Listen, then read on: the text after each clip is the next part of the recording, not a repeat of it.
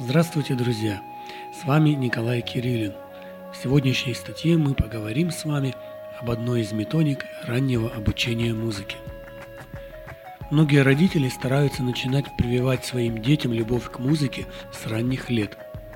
Музыка помогает развитию ребенка, главное не переусердствовать с занятиями и не заставлять малыша заниматься по много часов – Этим часто грешат те родители, которые хотели бы сделать свое дитя великим музыкантом, а получают зачастую обратный эффект – отторжение.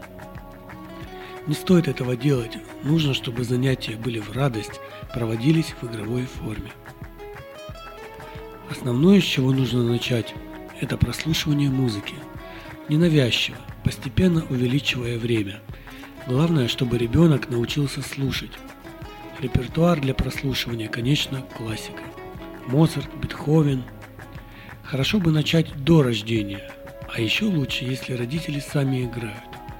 Такие великие музыканты и педагоги, как Гальперина, Нейгаус, рекомендуют начинать именно со слушания, чтобы музыка уже звучала в ребенке, а потом уже переходить к инструменту.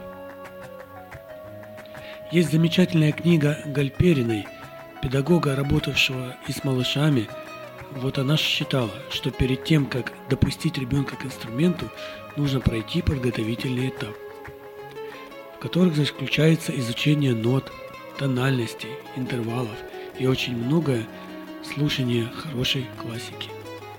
На занятиях она погружала детей в музыкальную сказку, заинтересовывала различными образами, историями старалась пробудить интерес – это самое важное. Использовала огромное количество дидактического материала. Например, как объяснить размер. Можно разрезать яблоко на дольки, можно сделать дерево, а листья и ветки будут четвертями и восьмушками. Можно часы сделать и так далее. Педагогу нужно стараться использовать фантазию, чтобы было интересно и занимательно. Тогда ребенок сам начнет заниматься. Еще одна методика – это методика Глена Домана. Тоже используется и в музыке. Начинать рекомендовано также с прослушивания произведений, причем подбирать их в разных стилях, в разных тональностях и сложности исполнения.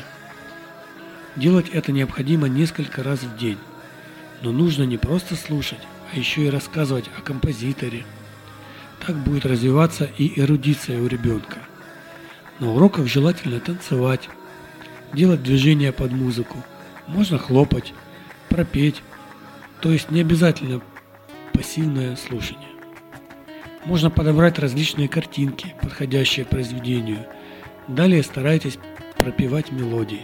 Только после этого рекомендуется начинать занятия на инструменте.